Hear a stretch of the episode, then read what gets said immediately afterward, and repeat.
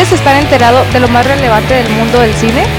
Críticas, avances, noticias, estrenos, cápsulas. Acompaña a María Barrón, Carlos Chávez y Víctor Luna en un nuevo episodio de Cine Eufóricos Podcast. El gusto por el cine.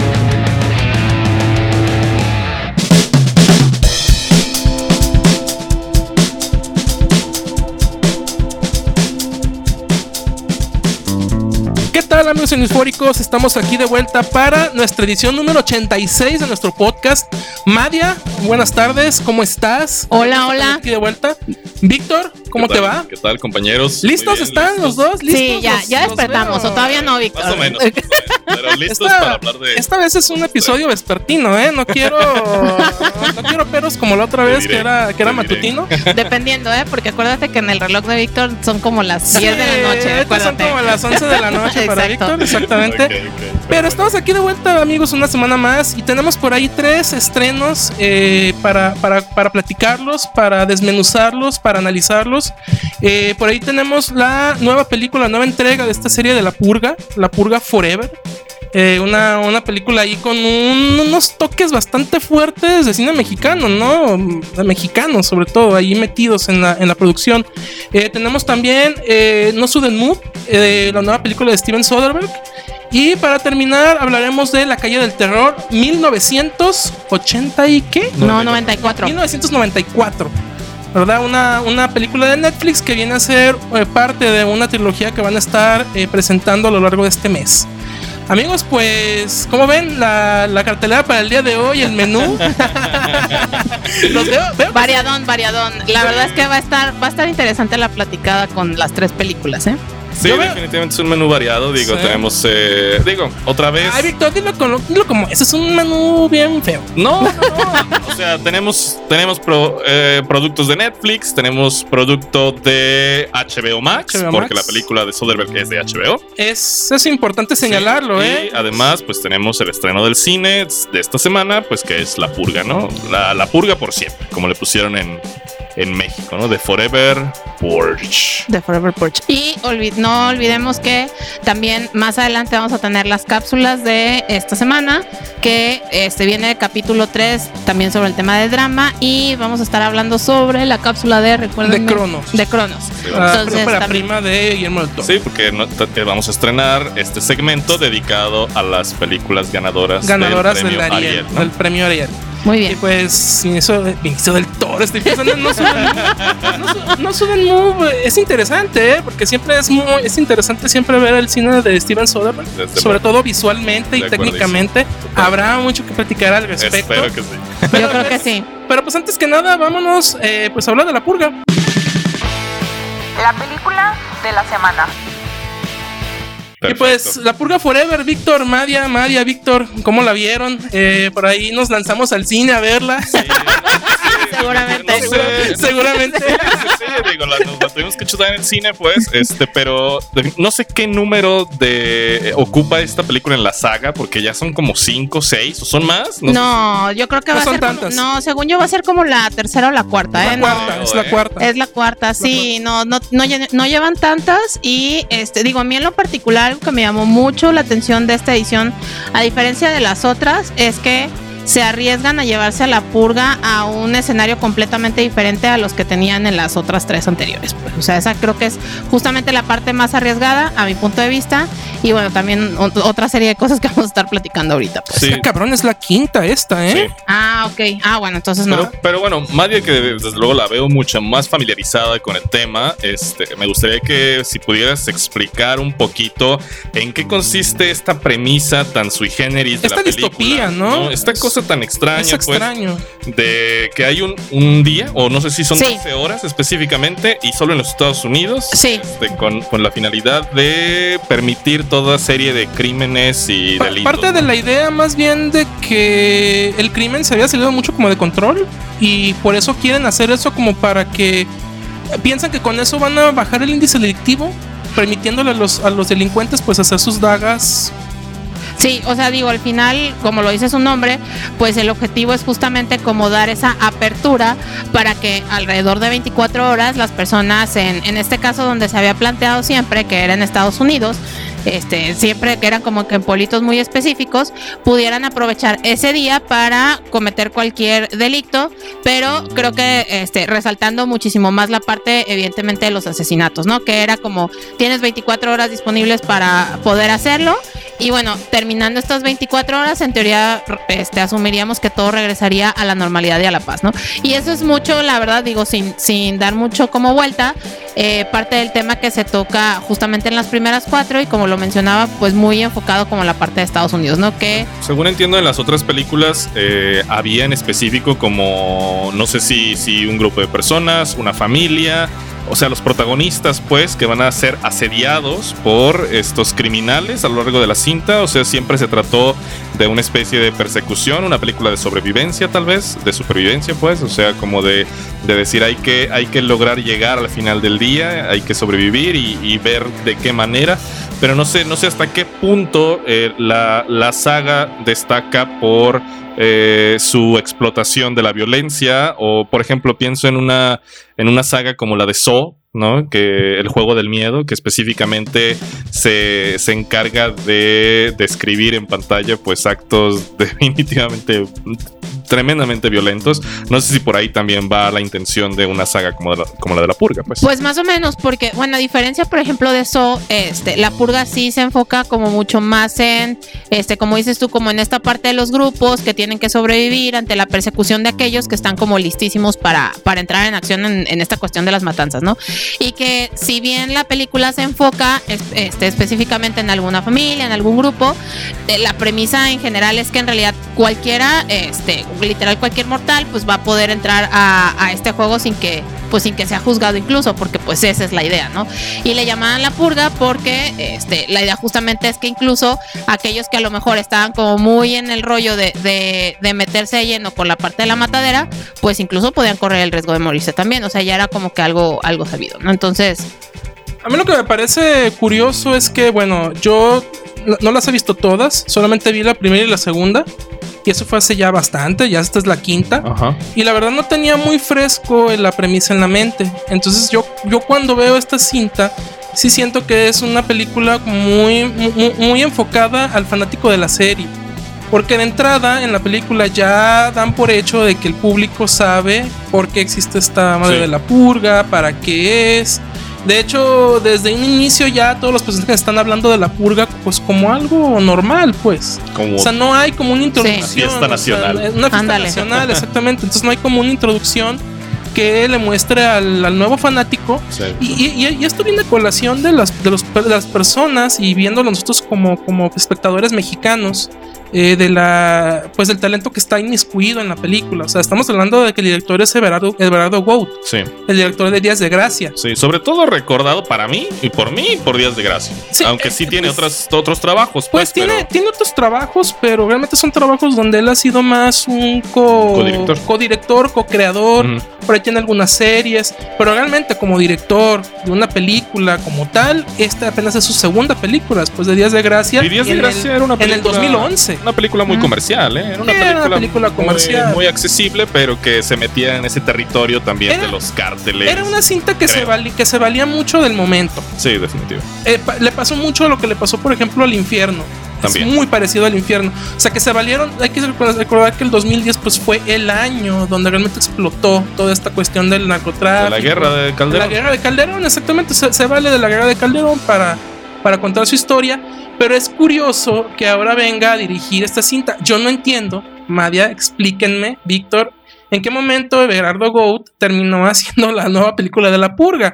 ¿Y en qué momento terminó invitando a Tenoch Huerta, terminó invita- invitando a Ana de la Reguera y terminó convirtiéndose como en algún tipo de Robert Rodríguez del desierto para grabar esta cinta? Porque por ahí estaba viendo yo detrás de cámaras de la película y neta, o sea, le dio el Robert Rodríguez, Rodríguez no sé cómo le- Rodriguismo. Rodriguismo, bien cabrón, o sea, y- No, y hay que decirlo, tú comentaste eso sobre Robert Rodríguez desde que viste el póster, ¿eh? Y es un fraude total porque el póster no sale. La imagen del póster, la imagen del personaje con cuernos trepado en el No, caballo caballo está. jamás aparece en la aparece, película para que no esperen ver a ese personaje en Y pantalla. lo, y lo más extraño de todo es que según yo, no sé si esté equivocado, lo aluciné. che, síndrome de, de Mandela, güey. Este, lo vi en el avance, ¿no? No aparece en el avance atrapado en un caballo y voltea de pronto y... No está en el No, avance. no sale. No, Pues está en nada más en el cartel entonces. más en el cartel. Sí, de hecho sí. Pero es curioso, y a lo mejor también eh, todo parte de la idea, porque hay que decirlo, esta película es una película fronteriza también, Sí. y que toca temas de racismo, Sí. de este, sobre todo de racismo contra los mexicanos, pues, ¿no? Y a lo mejor hubiera quedado muy ad hoc hace algunos meses, cuando todavía Trump estaba como presidente. A mí ¿no? me parece una película sumamente post-trumpista. Pues todavía le hubiera quedado bien durante la era de Trump, ¿no? No, O sea, durante la era de Trump, pero sí trae mucho esta como, como, como discurso de, Ujú. de no, todos somos iguales, Sí, sí, sí. amémonos los unos a los otros, como este discurso post-Trump. O sea, de que ya pasó Trump, ya pasó lo de la, lo de las, o sea, e- ese mame de, de abramos las fronteras seis horas. ¿Por qué seis horas? Pues no sé, hay que, hay que darles tiempo para que esto se ponga emocionante, ¿verdad? Ok, ok, Porque podemos abrirlas lo que quieran, pero el chiste es que, que todos se apuren. Pero El sí- problema es que la premisa inicial, Ajá. que todos conocemos, el asunto de las 12 horas en la que todo delito está permitido y todo delito Sí. puede quedar impune, pasa de noche. pasa de noche. Es tremendamente aburrido, ¿sabes? O sea, no hay, no hay tensión, no hay emoción. Pareciera que se, se les acabaron las ideas o el asunto de decir la purga por siempre, o sea, ya desde el cartel, o sea, se trata de romper las reglas, ya eso ya lo sabemos desde el inicio, que ya no se trata nada más de las 12 horas de duración de la purga, este, se trata de personajes que están llenos de tanto odio, pues, que quieren y que disfrutan mucho con esta violencia y que la van a llevar a efecto todavía después del tiempo que está permitido, ¿no? Y ahí es donde va a surgir lo supuestamente interesante de la película, donde la película quiere construir su narrativa, pues, para atrapar al espectador. No sé ustedes si eso les convence o ustedes que conocen mejor las películas previas, dirían que hubiera estado otra vez eh, mejor que se centraran en el aspecto este de eh, la premisa de la purga, pues, ¿no? Sí, y creo que ahí es donde, donde le falla a mi punto de vista bastante, porque en las anteriores, o por lo menos también en las primeras tres, que son las que yo también ya vi, perdón, eh, en esas la verdad es que sí, como que esa parte queda bastante clara incluso desde el inicio, este, creo que como que las reglas del juego quedan muy en- evidentes y en esta la verdad es que no las alcanzo no solamente a leer ni a distinguir, este, se pierde totalmente y que mucho de lo que esperaba, que era justamente cómo iban a suceder todos estos acontecimientos, veo de repente más bien como que suceden muy al azar, no sé, la verdad es que me deja como muy dispersa en el, a lo mejor en el feeling o en la sensación que a mí me daba ese tipo de eventos en, las- en las anteriores películas. Pues a la verdad queda debiendo bastante. Sí, definitivamente aquí de lo a mí al a, a mi parecer de lo que más adolece la cinta, como bien dices Víctor, como bien dices Madia, es que se salten por completo y omitan por completo la dinámica de las otras cuatro películas.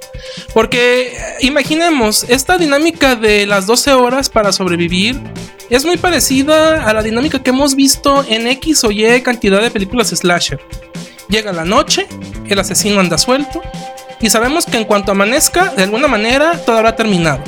¿Estamos de acuerdo? O sea, Sí, ya sea porque lo mataron, porque se fue, porque el hechizo terminó, porque regresó al infierno, porque lo que quieras, Sí, sí, lo que quieras va a terminar. Entonces, transportado a la idea de la purga, parte de la emoción de ver estas películas era ver cómo iban a sobrevivir los, lo- y, el, y, y la desesperación de no ver a qué horas chingados amanece o a qué horas terminan las 12 horas para poder sobrevivir pues al asedio de estos asesinos. Es que esa es la parte, ese es el reto. Ese es el reto, exactamente. Y ahí es donde pu- el director y el guionista pueden jugar para hacer de la película pues algo entretenida y, y que tenga ritmo y que tenga emoción y lo que quieras. Aquí lo- el problema es que llega la dichosa purga, se encierran todos y dices tú, ok, va a empezar lo bueno. Y la película hace una elipsis. Y, a- y la película es una elipsis donde la noche pasa de, de, noche. pestañeo de noche.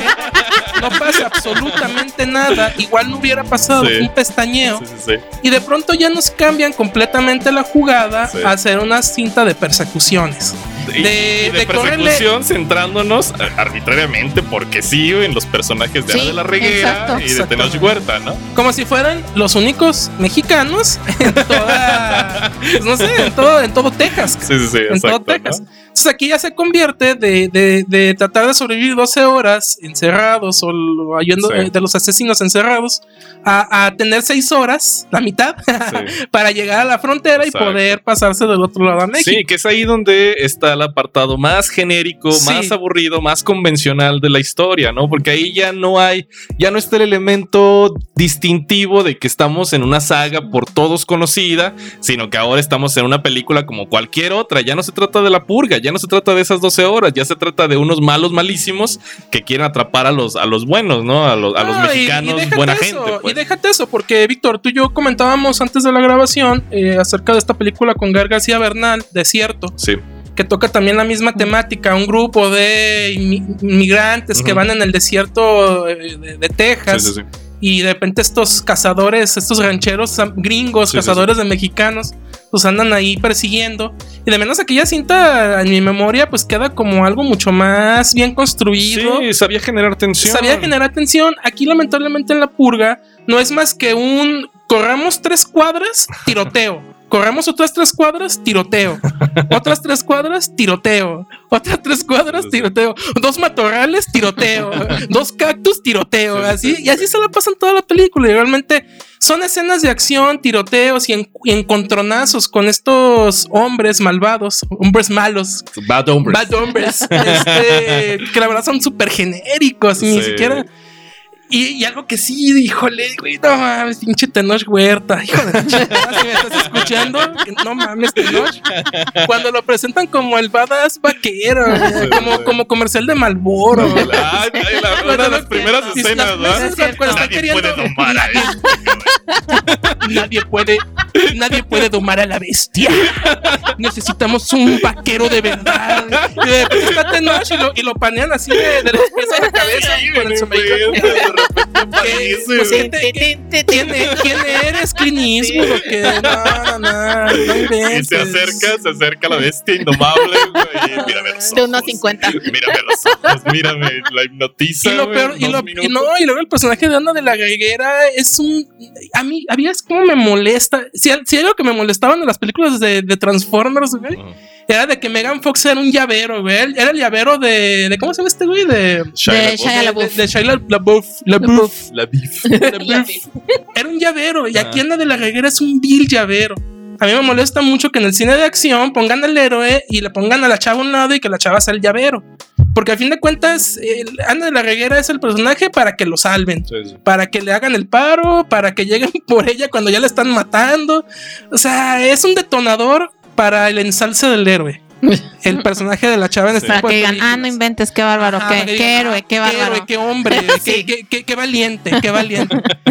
Y Digo, dices, sí, y se siente un poquito otra vez como una oportunidad perdida, ¿no? De repente, precisamente, a mí me llamó la atención esta película precisamente por el talento mexicano involucrado. Sí, sí, sí. ¿no? Hasta cierto punto, que estuviera ambientada en la frontera, que a lo mejor fuera todavía mucho más evidente el tema del racismo, ¿no? Pero es que otra vez como que eh, es de esas veces también que quieren como meter ciertos conceptos en calzador, o sea, también no entiendo por qué está este fanatismo de poder mostrar México siempre como algo desértico, o sea, como Ah. en esa parte, y dices tú, otra vez desierto, otra vez la frontera, o sea, creo que, y, y más porque, bueno, a mí en lo personal me llama mucho la atención el título de La purga para siempre, o por siempre, no sé cómo se llama, este, de Purge Forever, porque dices, bueno, a lo mejor puedo tener una expectativa un poco más amplia.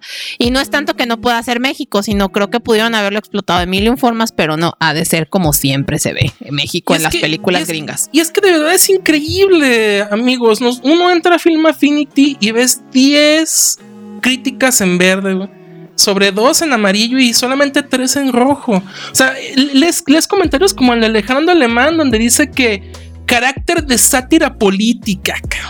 O sea, ¿dónde, ¿dónde fregados tú ves la profundidad de sátira política en este producto? Y eso es lo que más molesta, porque, ok, dices tú, es un director mexicano. Es un director que conoce la situación, me quiero pensar, que hizo Días de Gracia, que es una película que pues habla mucho acerca de las situaciones sociales.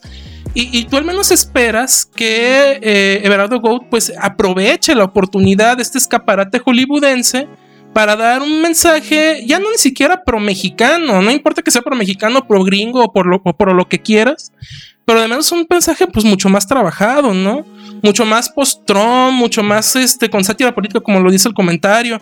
Y, y termina siendo una cinta eh, de lo más genérica posible. Es que el asunto es que se puede hacer una lectura política, pero el problema es que ni los diálogos ayudan, Exacto. ni los personajes ayudan, la construcción de la película no ayuda, o sea, no hay profundidad, no hay sustancia narrativa en la película. No, y, y los, y los villanos y terminan. en ese sentido, cualquier interpretación con peso o de peso político o de peso ideológico termina siendo eh, fatua, ¿no? Porque a final de cuentas la película es tremendamente superficial, ¿no? Sí, sí. No, y los, y los villanos terminan siendo simplones vándalos de Mad Max, cabrón. De acuerdo. O sea, das cuenta que los ves, los ves venir allá en el desierto en- al fondo. Nada más Y son falta un- que alguien eh, con los tambores. Con los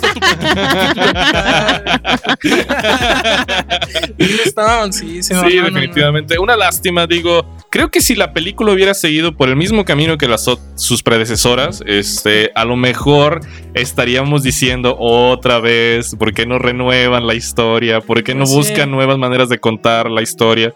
Pero es que ese es el asunto. Si vas a tratar de renovar una, una franquicia tan popular como esta, pues hazlo de manera inteligente al menos, ¿no? O sea, porque de alguna manera sí se siente un poco como al aventón decir, ah, ¿qué te parece? Pues que la purga no acabe a las 12 horas, sino que siga. ¿Y qué te Y que parece? sea en México. Y que sean, y que sean mexicanos, ¿no? Y que sea- México sea la salvación, ¿no? De repente que ya está más chotado, choteado que nada en el cine, la verdad. Entonces, creo que ese es el problema de la película, la falta de idea, la falta de, de buena acción, la falta de elementos que al espectador le resulten atractivos, entretenidos, divertidos, le falta humor a la película, le Sí. falta, le faltan un montón de cosas.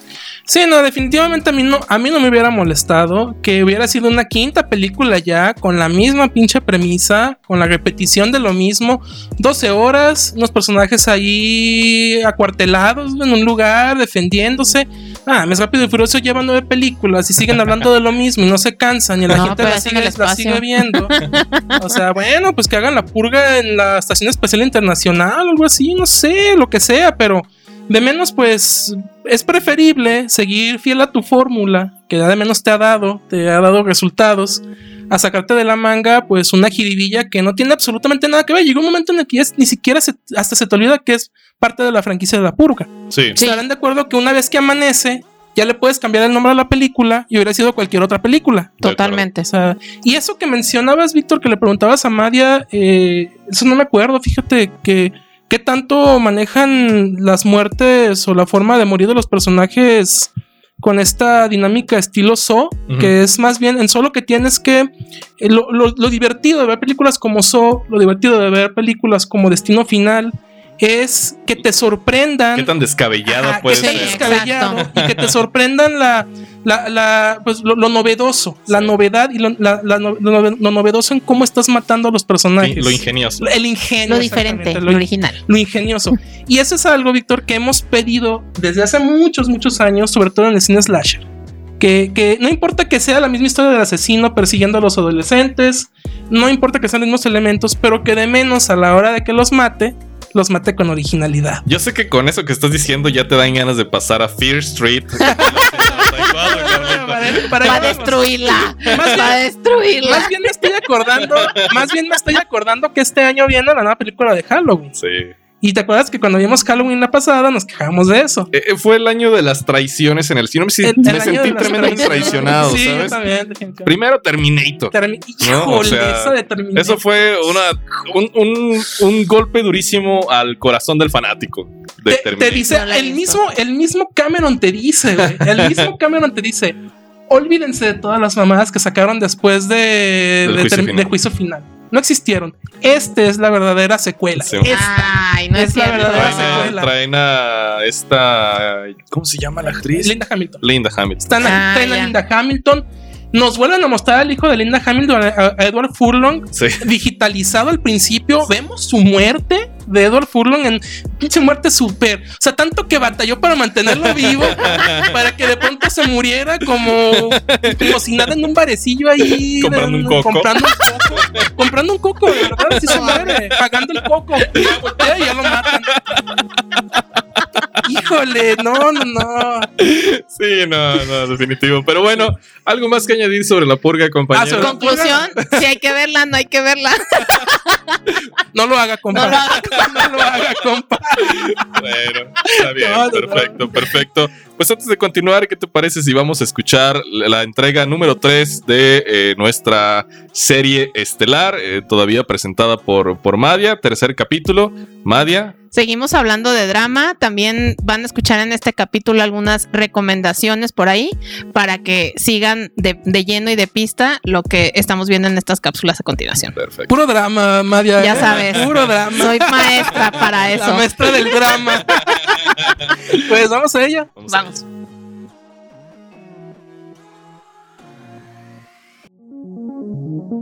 Plano Secuencia, una serie original de Cine Eufóricos.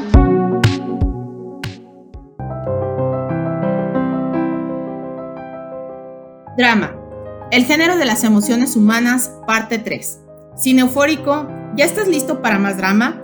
Tranquilo, no, no es de nuestro interés hacerte llorar, pero queremos seguirte contando un par de cosas más acerca de este género cinematográfico. ¿Recuerdas que hace algunos días hablábamos de muchos de los subgéneros en los que se dividía esta rama?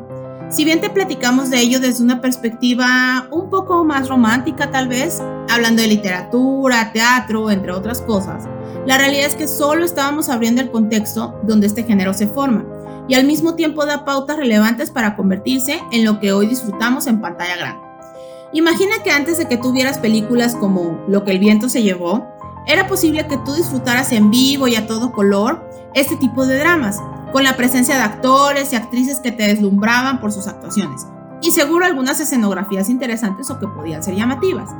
Pero hoy queremos aprovechar para darte algunas recomendaciones importantes del género que sabemos que te van a encantar. Sobre todo si, mi querido cine eufórico, sigues aprovechando el momento para tener listos los Kleenex y poderlas disfrutar. Por ejemplo, siendo el drama un género que toma su fuerza alrededor de los años 50, es posible que mucho del cine de drama, con una autenticidad relevante, lo vayas a encontrar justamente en esta época. Ojo, no queremos decir que no haya algo relevante en los últimos años, pero nos gusta compartirte los orígenes del mismo. Para ello, un tranvía llamado Deseo, con Marlon Brando, que incluso es una película que viene basada en un libro con el mismo título, narra la historia de una chica sureña estadounidense, al final de su juventud, con prejuicios y sentimientos de altivez, cuyas pretensiones de virtud y educación ocultan su alcoholismo, y que es cuando visita el apartamento de su hermana Estela en Nueva Orleans, donde la historia se torna bastante interesante. Es una película que fue traducida a muchos idiomas y que no importa en cuál lo veas, seguro te va a sacar un par de lágrimas. Mucho se ha hablado también sobre lo que el viento se llevó, recomendación que te queremos dejar.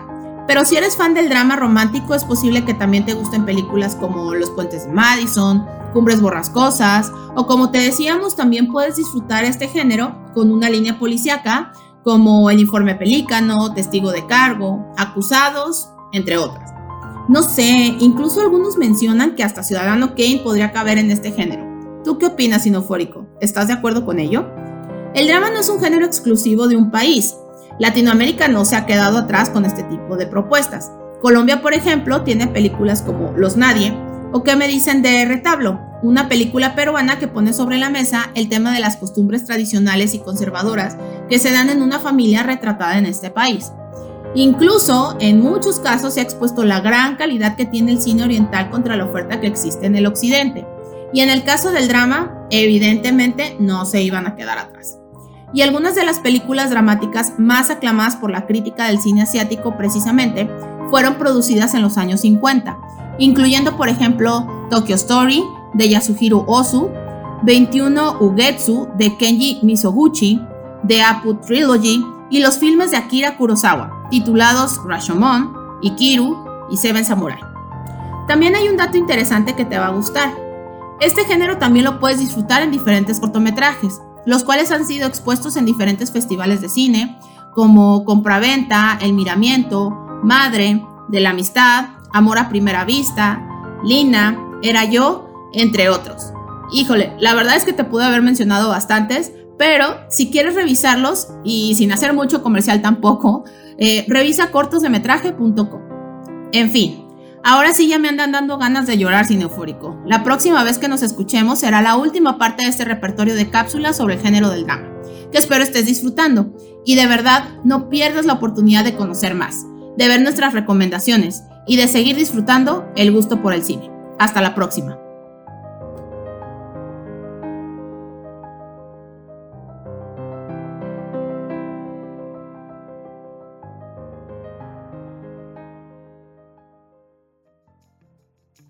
Estamos de vuelta, Madia. Víctor, ¿qué tal? Listo. Digo, este, interesantes referencias fílmicas, Madia, definitivo. Este, habrá que checar algunas, algunas que no. Está- no está- está- están tan cabronas las cápsulas de Madia que hasta Víctor anda preguntando, ¿y esa película cuál es?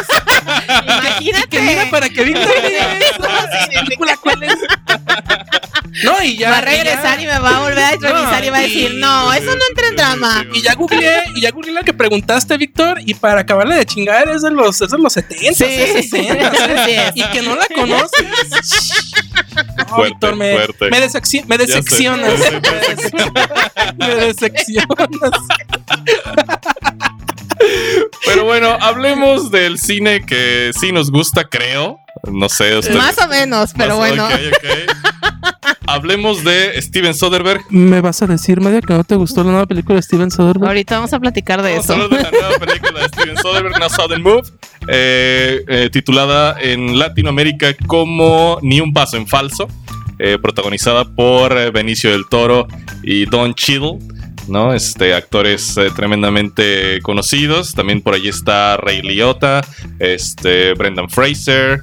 Eh, Híjole, ver a Brendan Fraser. Ah, yo, como, yo- como ya lo, con 40 kilos de ya Sí, no te pases, Más. yo yo tampoco, ya lo había ¿eh? visto hace- o sea, ya había visto fotos de él Sí, yo también. estaba muchas veces, pero ya verlo actuar así, híjole, no sé, me provoca cosita, ¿eh? Porque ¿Te da digo, cringe? uno, lo- uno lo recuerda Uno pues tirando, con- tirando madrazos en la momia. Sí, claro, no. Este, Uno lo recuerda pues acá chido, ¿no? pues sí. Pero bueno, digo, al final, quién sabe, esta transformación. La verdad, yo tengo que admitir que a mí también fueron como de las actuaciones que más me llamaron la atención, sobre todo porque, mm, o sea, que físicamente sí se ve muy diferente, no pareciera verse como tan viejito. Y no sé, no sé, está. Nadie está nada más está chistoso. con sobrepeso, nada más, más Sí. bien. Ajá. La carita como que es la misma. no, no lo veo más viejito, la verdad. Pues bueno, es una Sí, pues, película. es un reparto, es un reparto coral. Reparto sí, coral, la verdad, tenemos sí. a, a Don Chido, Don Chido, sí, así. No. el de Chido. máquina, máquina de guerra, de Avengers, Don Chido. Don es que se llama Don Chido, le decimos Don Chido. Está Don Chido, está Benicio del Toro, está Matt Damon, está el novio de Maria, John Hamm. John Hamm, sí. Este, está David Harbour, está Brendan Fraser, Ray Liotta, que Kieran Culkin, oye, Kieran Culkin, qué buen actor es, eh. A mí me gusta bastante en, en Successor, Ok. Succession, Succession, este, hace muy, muy buena actuación. Es el hermano de este de Macaulay Culkin. Pero en Sí. esta película los protagonistas son, Son Don Chido, Don, Don Chido, Chido y Benicio, Don Chido y Benicio. Sí. Benicio del Toro, ¿no? Que son, interpretan a un par de gangsters en los Ujú. años eh, que serán 50, 50. Sí, son los años 50. en Detroit, ¿no? Este que tratan de pues de salvar su pellejo, ¿no? Porque les, le, le han puesto precio a sus cabezas y estos tipos pues están tratando de huir de alguna manera. Y para huir necesitan dinero. Yo, amigos, amigos, Madia Víctor, les hice el favor de hacer un cuadro conceptual, un, mapa, un mapa conceptual para No lo estoy viendo. explicar de qué va la película. no, es para mí nada más, Madia. Pero sin duda alguna, lo primero que salta a la vista es lo enrevesada que está. Y enrevesada necesariamente, creo yo. Y, y cuando tú enrevesas algo de esta manera y aparte de todo no lo, no lo soportas con buenos diálogos, aquí creo yo es cuando empiezan las dificultades de la película, creo yo, no sé ustedes qué piensan. Pero primero, Víctor, estás mencionando que trata de esto. Sí, es, Este, una, es una película del género de gangsters, Ajá. ¿no? Sobre todo. Eh, los protagonistas son, como ya bien dijiste, Colkin, Chido y, Chido. y del, Chido, y del Toro. ¿no? Y del toro. Eh, son tres personajes contratados por Brendan Fraser, que también es un sujeto a sueldo, contratados para realizar un trabajo de tres horas, ¿no? Este, supuestamente un trabajo simplísimo, por el que les van a pagar un dineral. y dicen, oye, ¿cómo puedo, ¿cómo puedo negarme a un trabajo así siendo que me están persiguiendo las bandas de por aquí y de por allá, ¿no? Entonces Son eh, dos. Dos bandas, lo que sea, pues. Pero el caso es que están, están siendo perseguidos y dicen, oye, tenemos, tenemos oportunidad de, de con esta lanita, pues, eh, pues tratar de, de salvar nuestros traseros, ¿no? A final de cuentas, ¿no? Y como en toda buena película de gangsters o como toda buena película que se precie, algo tiene que ocurrir para detonar la emoción, ¿no? Y todo va a salir mal, ¿no? En ese, en ese trabajo. Y a partir de ahí es que vamos a ver el, el destino de estos dos personajes a lo largo de toda la película, tratando de hacer alianzas o tratando de, de ver de qué maneras tratan de explicarse cómo lo que salió mal salió mal, cómo, cómo le hacen para escapar de la situación que, que generaron y todo esto. Entonces a partir de eso se empieza a crear una trama un tanto, como tú bien lo dices, un tanto enrevesada. Al final incluso con un toque ahí ecológico, no sé, raro sobre... Bueno, no quisiera soltar spoilers, no quisiera contar en qué termina la película para nada, creo, creo que no, no va de eso.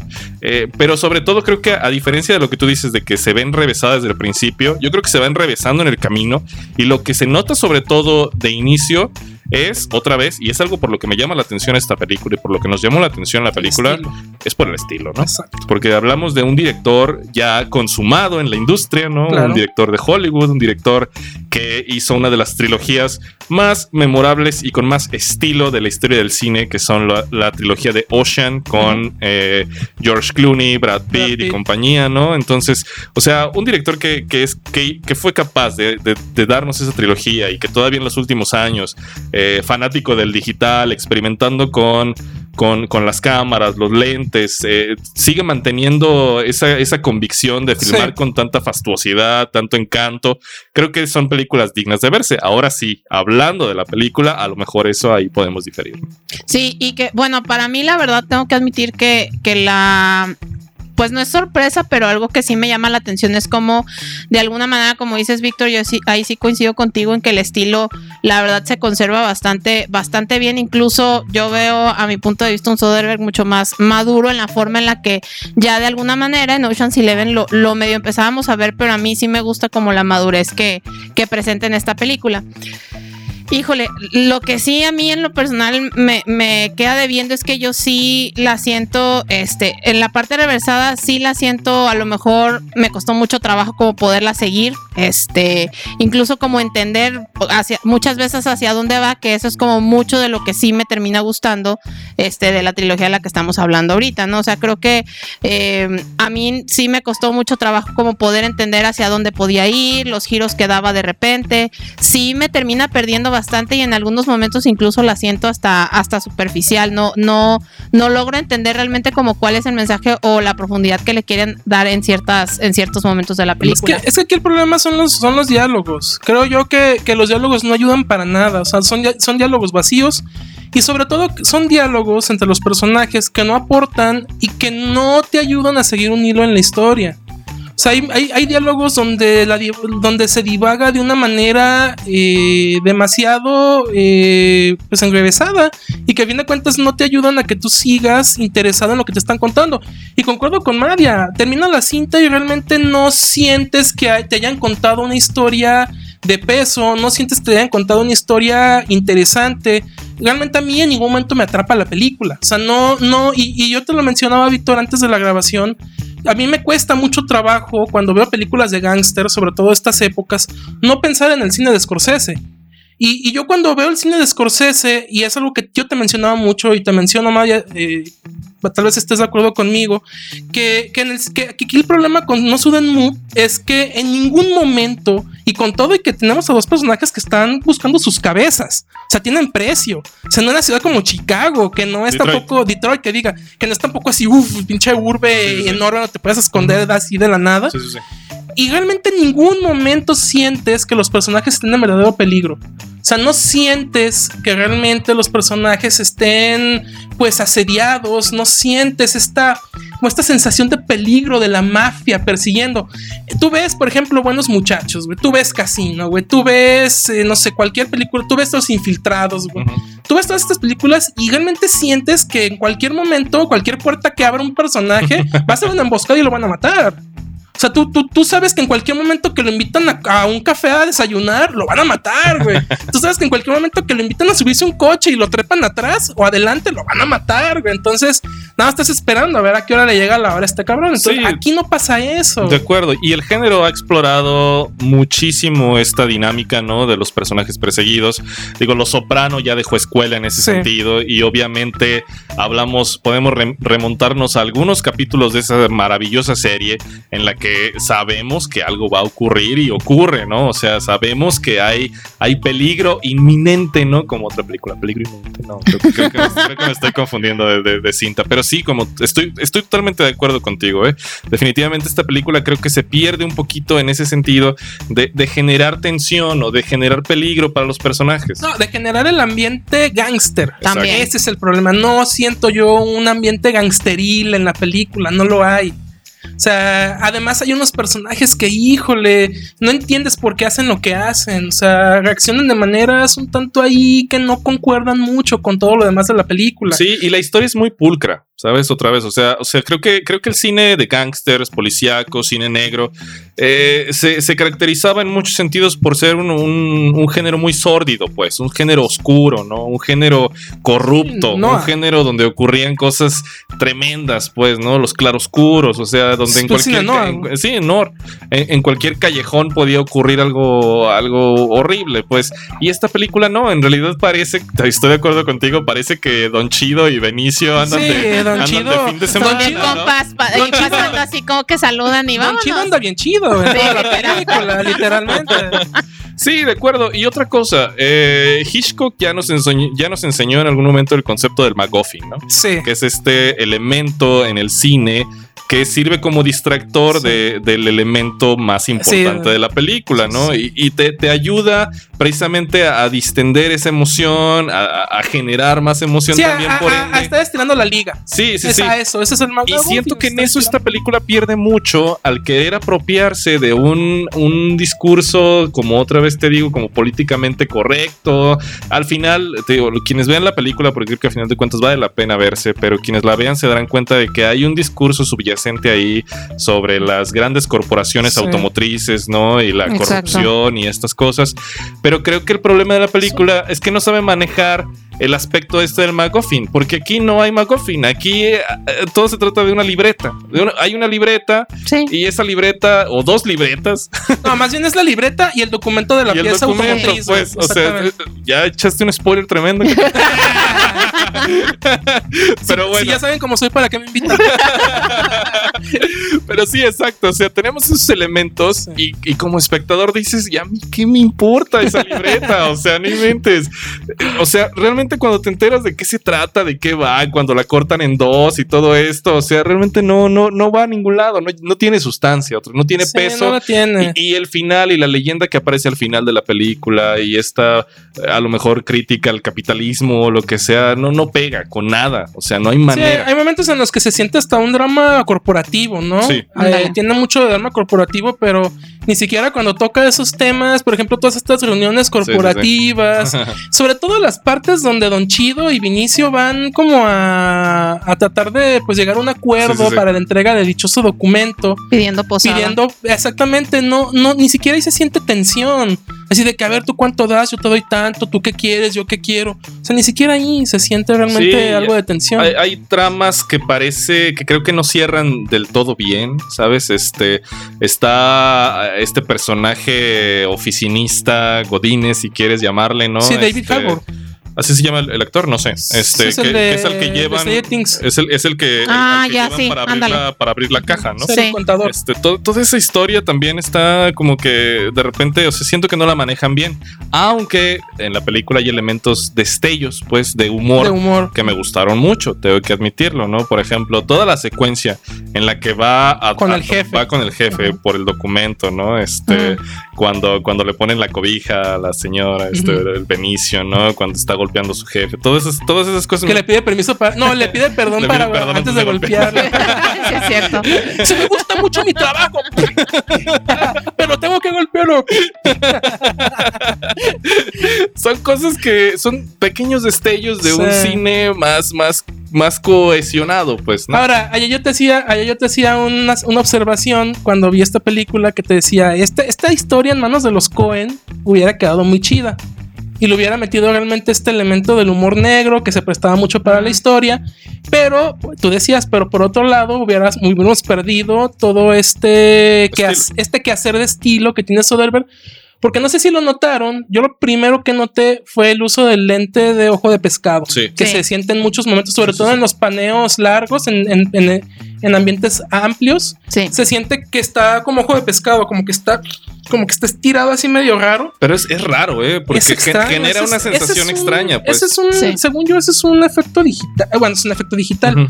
Este es un efecto que ahorita sacas tu celular y lo haces aquí. Sí, güey. sí, sí. O sea, y a Soderbergh le gusta, le gusta mucho eso. Sí, sí, sí. O sea, estos efectos muy, muy, muy nuevos, muy, muy a la mano, pues. sí, sí, sí. Entonces es, es extraño. También mucho este, esta onda. Pero eso de- no lo usa también mucho en Ocean's Eleven, como que recuerdo mucho ese tipo de tomas también. no recuerdo. Pero Sí.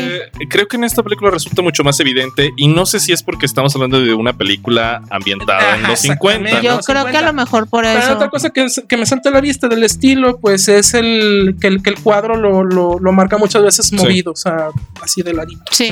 en muchos momentos. Y eso también son, son pequeñas cuestiones de estilo que, híjole, ya es que ya no sé si realmente abonan, no abonan, porque a fin de cuentas, si tú pones, si tú tienes una película llena de estilo, que, tenga una dirección alegre, movida, entretenida y lo que quieras, pero si la historia, los diálogos no aportan, pues se difumina todo eso, la verdad. Termina Sí. siendo un simple, una simple anécdota.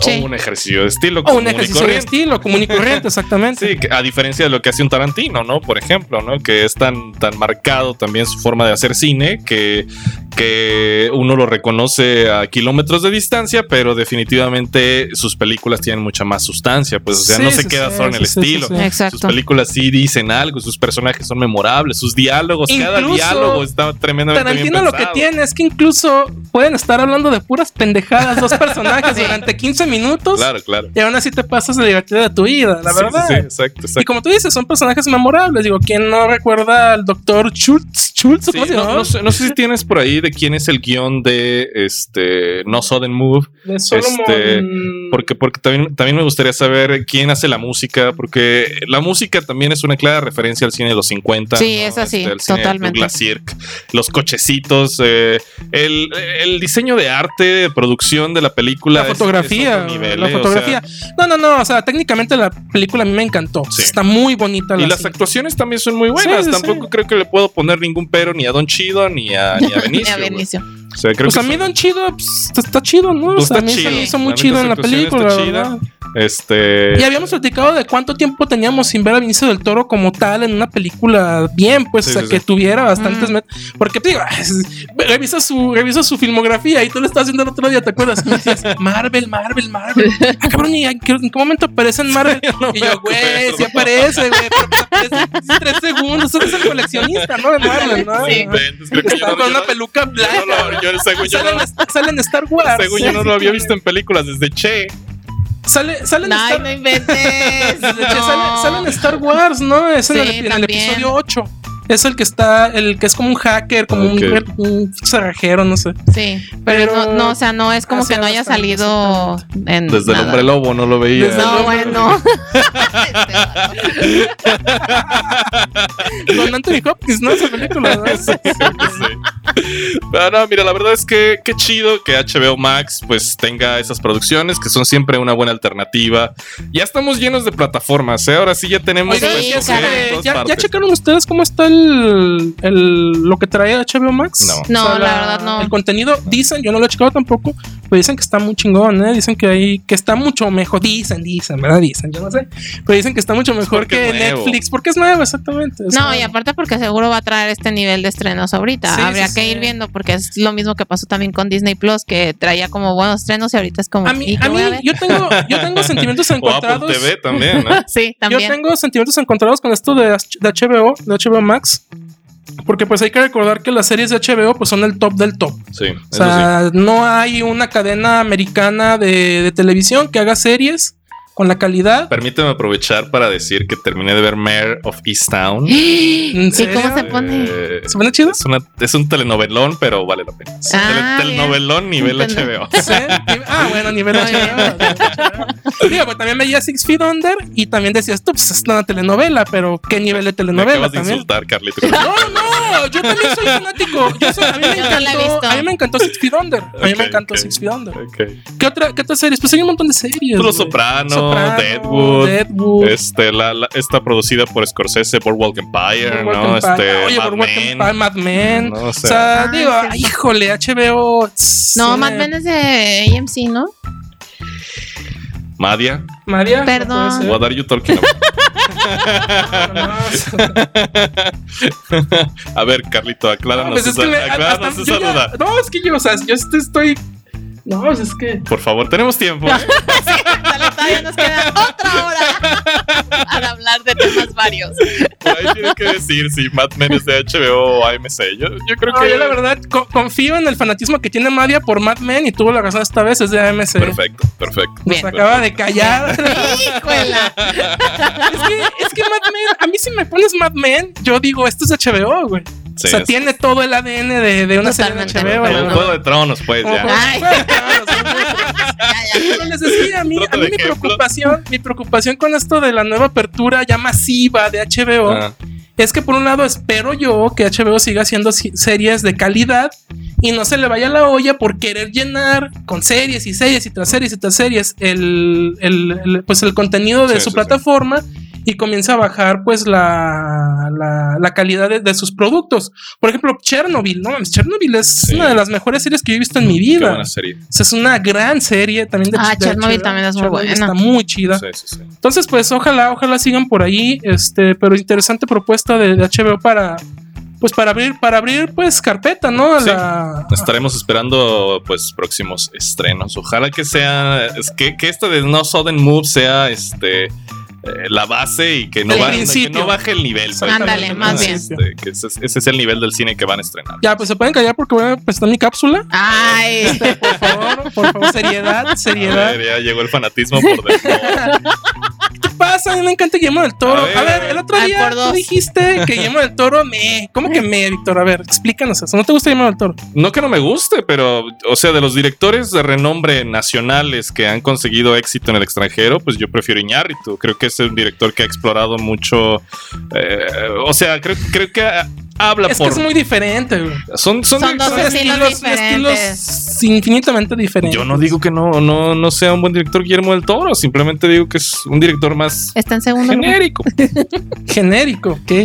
Ah, está bien, está bien. Pero bueno, a ti te gusta mucho Guillermo del Toro, te gusta mucho Pacific Rim, te gusta mucho La Letra Escarlata, ¿cómo se llama esa película Sí, con Tom Este, Hiddleston? no, Crimson- Porque Crimson sale Tom. Hiddleston. Crimson Peak, ¿cómo? Ah, pero. Y digo, lo platicaba el otro día con Madia. Si me pones, si me pones a mí mis tres películas favoritas de Guillermo, pues estaba el lamento del fauno, definitivamente en primer lugar. Muy buena. En segundo lugar, pondría El Espinoso del Diablo. Y en tercer lugar, ahí sí tendría que pensarlo bastante para un tercer lugar, porque Está de ahí variado. para abajo hay varias que me gustan bastante. Ok. Pero sí, definitivamente esas dos para mí están en el, en el top definitivamente. Pero Cronos, Cronos tal vez la pondría en el tercer lugar, porque Cronos es una cinta que yo muchos años le tuve mucho cariño. La veía bastante, me acuerdo que la tenía ahí, siempre la ponía y siempre me llamaba mucho la atención. Eh, no sé si fue la primera película que vi acerca de, de vampiros, pero sí es cierto que fue la primera película de vampiros que vi con ese tono. O sea, un tono muy diferente, un tono mucho más orientado a... a- a- ya, ya ahí Guillermo del Toro con- comenzaba a jugar con esta visión del niño, de las cosas, como pasa por ejemplo en, en- en el evento del fauno. O sea, el evento del fauno, pues es la visión que tiene una niña acerca de la guerra civil y del entorno crudo que está viviendo a su alrededor. Y, y cómo, y cómo crea esta manera de sortear los problemas basados pues en este laberinto y en los, en, en- en lo- en lo- en los juegos o en, los, las cosas que le está poniendo por enfrente pues este ser, ¿verdad? Sí. En la película. Y, y- y también sucede mucho ahí con la relación entre este niño y el abuelo y todo esto. Entonces, Cronos sí, sí me parece una película bastante rescatable y es ganadora del Ariel. Y pues hablaremos de ella un poquito en la cápsula. Perfecto. Muy bien, adelante. Espero que les guste y si no les gusta, Pues, me vale madres. El Ariel es para Las películas mexicanas triunfadoras que tal vez dejaste pasar. El director mexicano Guillermo del Toro debutó en 1992 con La invención de Cronos, una película que profundiza en el mito del vampiro, donde, curiosamente, en ningún momento se pronuncia esta palabra. Cuando Guillermo del Toro, enamorado de los monstruos de H.P. Lovecraft, funda Necropia, compañía especializada en producción de cine, efectos especiales, animación y maquillaje. Posteriormente, comienza a rodar cortos de terror como Doña Lupe en 1985 y Geometría de 1987. Paralelamente es cofundador del Festival de Cine de Guadalajara y crea su propia productora, Tequila Gang. Tiempo después llega a la televisión realizando algunos capítulos de La Hora Marcada, en Televisa, donde conoce al que sería uno de sus grandes amigos y colaboradores, Guillermo Navarro. Así, durante cinco años da forma a un guion titulado originalmente El vampiro de Aurelia Gris, que después pasaría a llamarse La invención de Cronos. En 1992, Guillermo del Toro comienza el rodaje de la cinta con un presupuesto de 2 millones de dólares, un récord para una película mexicana de la época. Habiendo encontrado apoyo económico entre conocidos y amigos, además consigue que la Universidad de Guadalajara sea productora del film. Por otro lado, logra que participen dos actores a los que había seguido en sus trabajos y que se convertirían en sus fetiches, el argentino Federico Lupi y el estadounidense Ron Perlman. El reparto se completa con Claudio Brook, Margarita Isabel, Tamara Chanat y Daniel Jiménez Cacho. La película inicia con un relato. En 1536, escapando de la Inquisición, el alquimista español Humberto Fulcanelli desembarcó en Veracruz. Fulcanelli estaba determinado a perfeccionar la invención que le proveería la vida eterna. Él la nombraría el artefacto de Cronos. 400 años más tarde, parte de una bóveda en un edificio colapsó. Entre las víctimas había un hombre de piel extraña, con su pecho mortalmente atravesado. Sus últimas palabras fueron suo tempore. Este era el alquimista. Cronos es una historia que profundiza en el mito del vampiro, aunque nunca se menciona esta palabra en todo el film, ni se hace mención a los principales elementos asociados al vampirismo. La película cuenta cómo un artefacto en forma de escarabajo denominado Cronos y diseñado para brindar la vida eterna a su poseedor sobrevive hasta 1997 cuando es descubierto por un anticuario llamado Jesús Gris. Mientras este lo revisa, extiende unas pequeñas patas de araña que lo agarran fuertemente mientras una aguja le inyecta un veneno en su piel, el cual es producido por un extraño insecto. El anticuario descubre que el artefacto extrae su sangre, pero a cambio de esto, su salud y vigor regresan en abundancia como en su juventud. Al mismo tiempo, Gris desarrolla una sed de sangre. Esto al principio lo repugna, pero finalmente sucumbe a la tentación de probarla. Un empresario rico y arrogante, Dieter de la Guardia, sabe de la existencia del dispositivo y ha dedicado su vida a acumular información sobre el mismo. Cuando descubre que el artefacto se encontraba oculto en una estatua que le había llegado a Gris, Dieter envía a su sobrino proveniente de Estados Unidos, Ángel, a buscarlo. Sin duda, con la invención de Cronos, Guillermo del Toro encontrará el camino al cine de gran presupuesto hollywoodense. Cuando el controvertido Harvey Weinstein vio la película, llevó a Del Toro a debutar en Estados Unidos con Mimic en 1997, película a la que Stephen King califica como una obra maravillosa y terrorífica. Ganadora de nueve premios Ariel en su entrega número 35, entre ellos Mejor Película, sin duda es un imperdible si se quiere conocer el gran genio y fantástica imaginación de este director tapatío.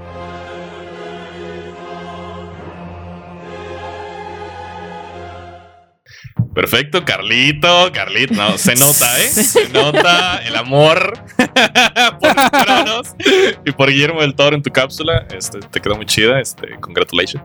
Muy bien. Este, está muy padre. Definitivamente es una, es una película de la que también tengo buenos recuerdos. Este, curioso artefacto el que diseñó del Toro. La hicieron para- con tus aportaciones voluntarias del UDG, Víctor. esa película, ¿eh? y, y definitivamente es una película que yo no ubicaba como ganadora de la Liebre. Entonces, No, ni yo este, tampoco, la verdad. Buen dato, buen dato. Este, pero pues hablemos Yo entonces. siempre traigo el dato, Víctor. Perfecto. Pues ya, entonces, en el tono de, de terror que venimos manejando en este episodio, Chan, chan, chan. este, entremos a eh, Fear Street 1994, No quiero entrar. No quiero entrar. la calle del terror. La calle de las sirenas. 1994. Primera entrega de una trilogía en julio de terror. Halloween. Julio Julio Julio Win. Julio Win. Julio Como Win. la, la nombraron, ¿no? Otra ¿a vez. qué, a qué pinche becario se le ocurren esas mamadas? Netflix. Hay mucha gente que tiene tiempo libre y que se dedica a eso. pues, y que le pagan por eso, yo sus creo. estrategias para atraer más estrategias, adolescentes, para atraparlos en su red. ¿Por qué, no te, Exacto. ¿Por qué no te esperas julio, agosto, septiembre, octubre? ¿Por qué no te esperas tres meses y estrenas esto en octubre? No, porque hay que sacarle salsa. Si ya salió ahorita, ¿dónde? Es ¿Dónde? que yo ya, que dame, desde dame. Ahorita van a empezar a. Es como. Es un previo. Ándale. Calentando el. Motores. Calentar motores. calentando motores, sí, definitivamente.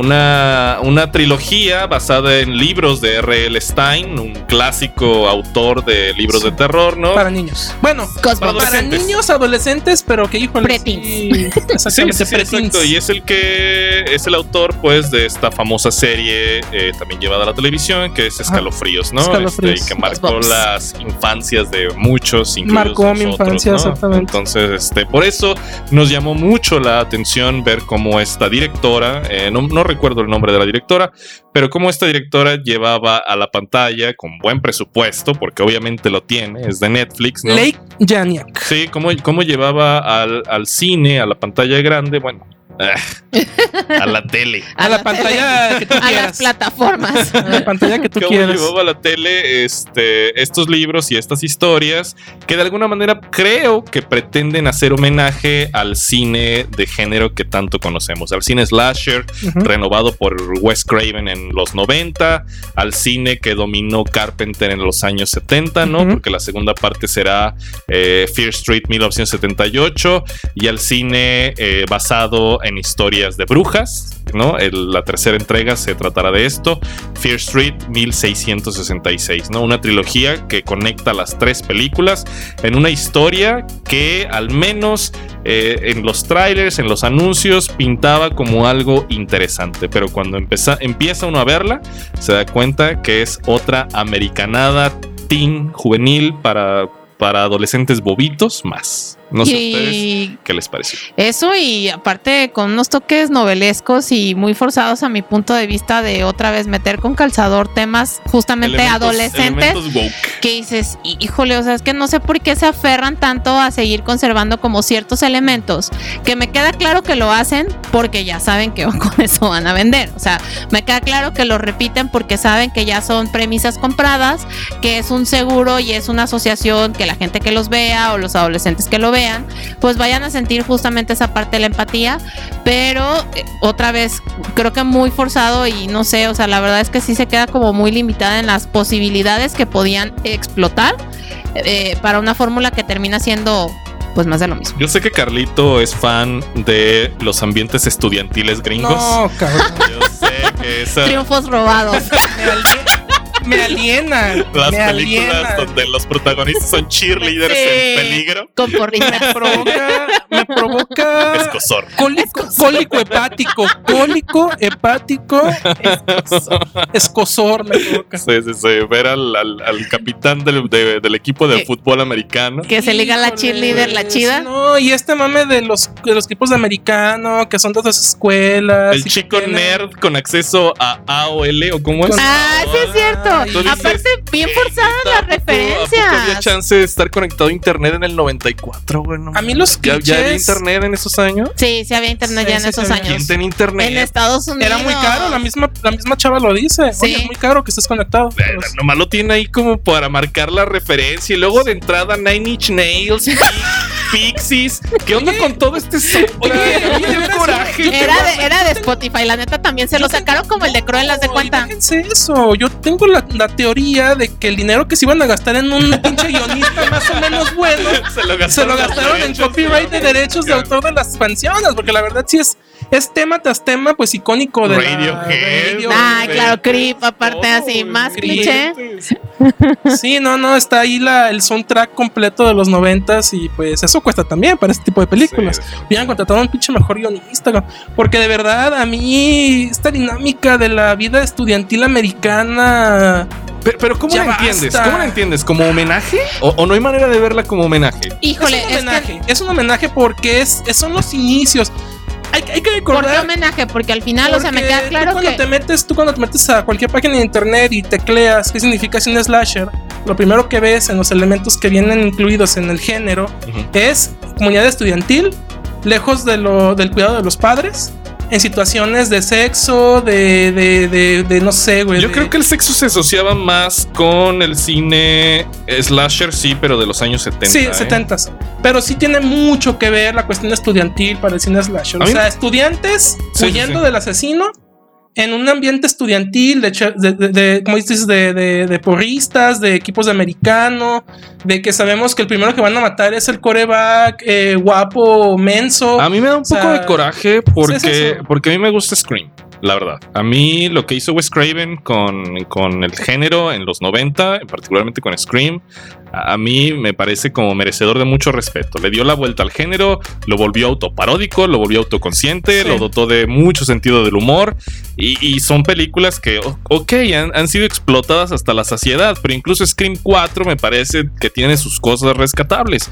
Ahora, ya siendo tan explotado el género, hablar de un homenaje en el 2021 al cine slasher, lo o que sea, yo siento que definitivamente Está de más, es, es como, no sé, ¿sabes? Esto es, esto es más estrategia de marketing que otra cosa. O sea, yo no, yo no veo aquí homenaje alguno, ¿eh? Yo por eso como que hago énfasis en entender por qué tendría que ser un homenaje, porque sí coincido contigo en que es más meterle eh, los elementos que, que uno puede asociar o que puede tener esta parte de la nostalgia. lo que pero y como tú dices, exactamente. apelar a la nostalgia, porque ustedes mencionaban Stranger Things en otro momento, ¿no? Sí. Una serie que yo no he visto, pero que decían de alguna manera son productos que tratan de eh, manipular Emular. al espectador y Y emular. que, y que aparte dicho, dicho por la directora per se, o sea que definitivamente Stranger Things y Scream son referencias súper importantes para desarrollar principalmente esta, este primer capítulo, esta primer película, y dices, híjole, es que otra vez, ¿para qué te fanatizas con tener que meter elementos? Si Stranger Things ahí está, o sea, ¿para qué te, para qué te,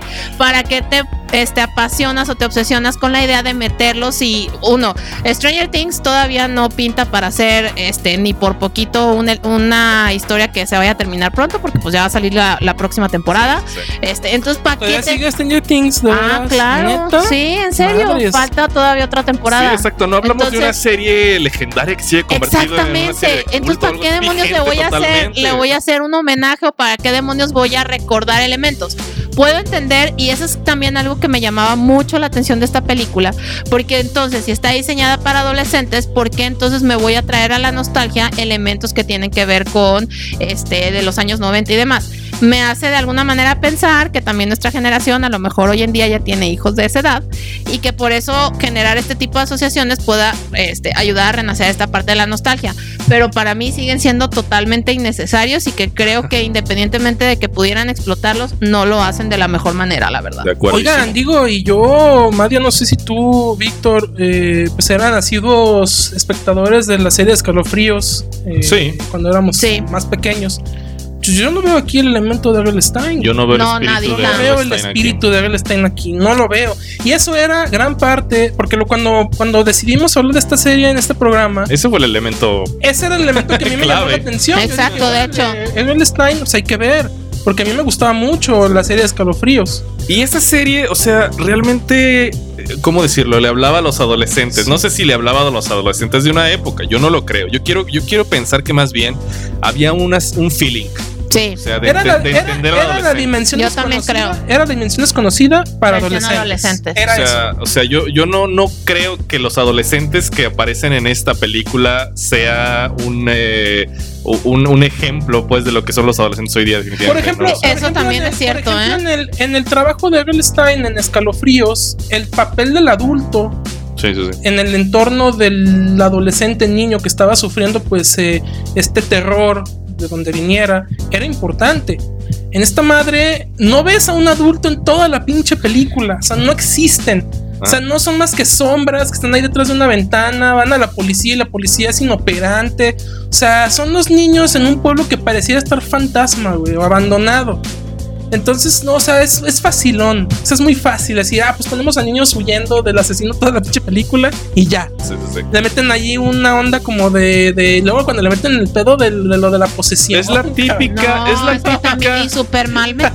Ay, típica no, es horrible, historia es horrible. del, del pueblito con una, un Bruja. pasado oscuro, ¿no? Con la bruja, Este, con la maldición de la bruja. Y o que sea- seguramente eso es lo que va a pasar en la tercera película, Sí, porque es- es lo que ya, lo de de la cajón ya, y ese es el asunto, que ya desde esta película puedes adivinar, haber visto. Ya ni siquiera necesitamos ver la segunda parte ni la, Ni la tercera, parte, para saber lo que va a ocurrir. Al final de esta parte, de la primera, te pasan como unos 3, 4 minutos de lo que va a ser la segunda parte, porque no es, no concluye, ¿no? Hay un- No me quedé, no me quedé. Le puse La adelanté, la le adelanté. quité, le quité. la quité. Pero es lo mismo, y van a ir saltando hacia el pasado en este pueblito inventado de Shady Side. ¿o Shady Side o Sunny Side o no Eh, me yo, sé que me, yo sé que me encanta cambiar, cambiar de temas abruptamente. Soy conocido Ay, por no, eso. te voy a dejar, Carlita, pero- ahorita No, no, no, inventes. No, porque aparte medio capítulo de este de esta va a ser de eso, olvídalo. No, bueno, y ahora, hablando de, de- como decías, María, qué necesidad de volver a hacer escenas y, y retomar personajes que ahí están y son mucho más emblemáticos que lo que me quieres presentar aquí. ¿Qué necesidad tenemos de un Skullface cuando tenemos a Ghostface?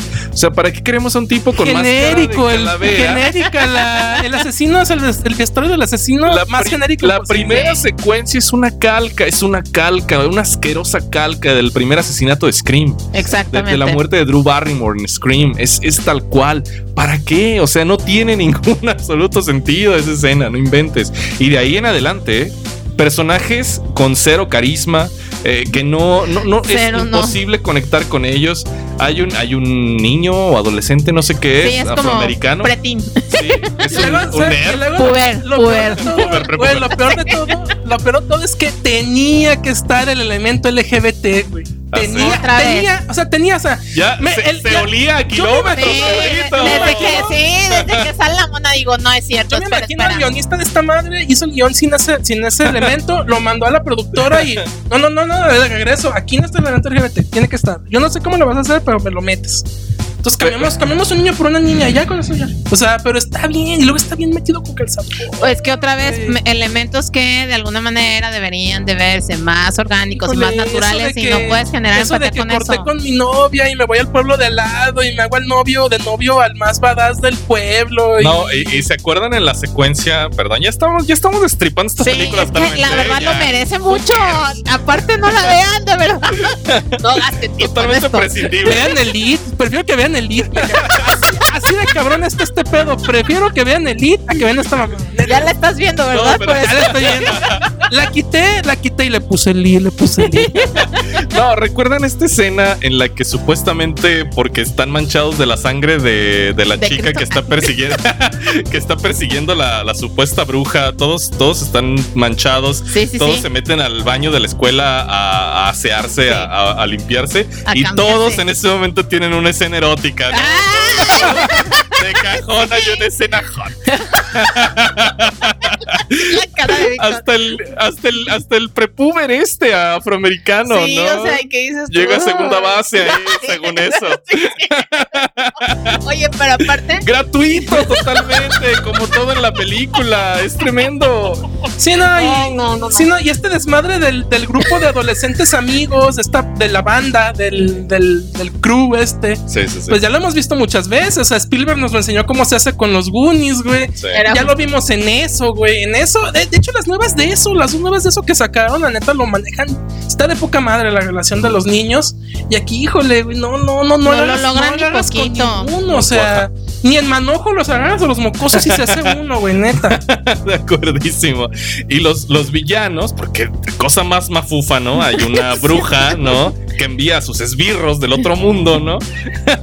a perseguir. Que son como zombies, ¿no? No, sé qué son, güey. Hay una Yo escena no donde los destruyen entender. y regresan. O sea, son de este plano o del otro, güey. Yo no entendí. O sea, no tiene sentido este programa. Sí, porque hay dos planos, ¿no? En esa madre, ¿no? Pues sí, el plano O sea, físico sí, y el el plano plan- espiritual, ¿no? Pero el plano espiritual te lo muestran como más estilacho Stranger Things, ¿no? Ahí, una onda Ajá, así. ándale. Ahí- ahí- ahí. Más o menos. De hecho, incluso el detalle de que le sale sangre de la nariz, pues también se lo trajeron de Se Stranger trajeron Things. este- O Oye, sea, veras, otra vez. eso sí es cierto, ¿eh? Que le O sale sea, sangre de es que nariz. neta, otra vez, ¿por qué hacen eso? O no era necesario, la verdad. O sea, que neta quemaran tantos elementos que ya están en otras Sí, series, de pero acuerdo. bueno. Es un pastiche. A mí lo que me gustó Sí. es, a mí lo- yo nada más confieso, confieso que nada más vi la primera temporada. ¿Qué te de gustó? Ah, ¿De qué Ah. están hablando? ¿De qué? De Fear Street. Sí. No, sí, pero ya voy. Yo vi Ah. nada más la primera temporada de Stranger Things y sé lo que me encantó, me gustó demasiado. Era todas las referencias a, a la época. O sea, todos los guiños, las referencias. Realmente, realmente la serie te transportaba a una década. Aquí, está chido. aquí aunque son los noventas, no, no nada más componer una pinche Exacto, playlist de exacto. Spotify. Que te Ya pongan eso- Creep de Radiohead. con eso ya. uy, Las no referencias, las referencias aquí son tan burdas y presentadas de manera tan burda que no hay manera de que conectes con la época de Sí, ningún no, modo. no, güey. no, no, me tienen miedo, ¿verdad? Me tienen miedo cuando voy a hablar, ¿verdad? Piensan que voy a decir otra cosa. Yo sí voy a decir algo que me gustó de Fear A Street. ver. ¿Qué? Me gustó el póster de la trilogía, ¿sabes? O sea, me gusta la, el, El arte del póster. El arte sí está el padre. concepto de tener en el póster eh, un cuchillo de carnicero, una, un hacha, ¿no? De referencia Sí. a- al Jason Borges, ¿no? Y al Ghostface de Wes Sí. Craven. Y también detrás del cuchillo y el hacha un, un Sí, asador, una- ¿no? Como de, de bruja. Sí, ¿no? Como con el que, Sí. pues ya sabes, ¿no? Para el heno. Para la paja. con el que, eh, eh, pues con el que cazabas a las brujas, pues, ¿no? En ese sentido. Me gustó el póster, nada más. Es una lástima porque el concepto, el concepto vendía, el concepto era atractivo, era el Sí. Stein, una, una serie, una trilogía que, que iba a explorar las posibilidades o te iba a conectar nostálgicamente con una época, ¿no? Entonces- Incluso porque hay detalles al principio como que medio le daba la oportunidad porque justo en la escena de la chica donde está la parte del librero, este empieza a acomodar libros de Stephen King y todo eso y dices, bueno, ahí medio le van haciendo la lucha, pero mm, mm, no. Pero no te enojes, María. No, no avientes cosas. Está muy mala. Chingada madre. Muy mala. Pero bueno, este, si quieren, quieren agregar algo más sobre Fear Street, compañeros. No, yo creo que ya bueno, sería todo. pues entonces Ahí prepárense. viene, ahí viene, ahí viene Black Widow, eh. Black Ay, Widow. es cierto. ¿Estás ¿Estás, emocionado, ¿verdad, estás Carlita? preparado, Víctor, para Black Widow? Eh, yo siempre estoy preparado para hablar de cualquier De Marvel. película Ah, eso. protagonizada por Scarlett Johansson. Eso. ¿Te gusta Scarlett Johansson? Pues Scarlett Johansson es una actriz eh, probada, comprobada. ¿Estás albureando? no, pero habrá que ver, habrá que ver Black Widow. Este, y por favor, eviten a toda costa Fear Street y sus subsecuentes Y la purga. películas. Y la- Por la favor, eviten, la la purga forever. las dos. Entonces, eh, mejor chequen. Hay un catálogo impresionante. Entonces, este, oigan cine eufórico. sí, gasten su hora. Vaya- vayan a HBO a ver Madman. Mad Men. Mad Men. Vayan a HBO a verla. a ver si la A encuentran. ver si la encuentran. En fin, entonces, pues mientras tanto, pues aquí seguimos hablando de cine. Hasta la próxima. Hasta luego. Adiós.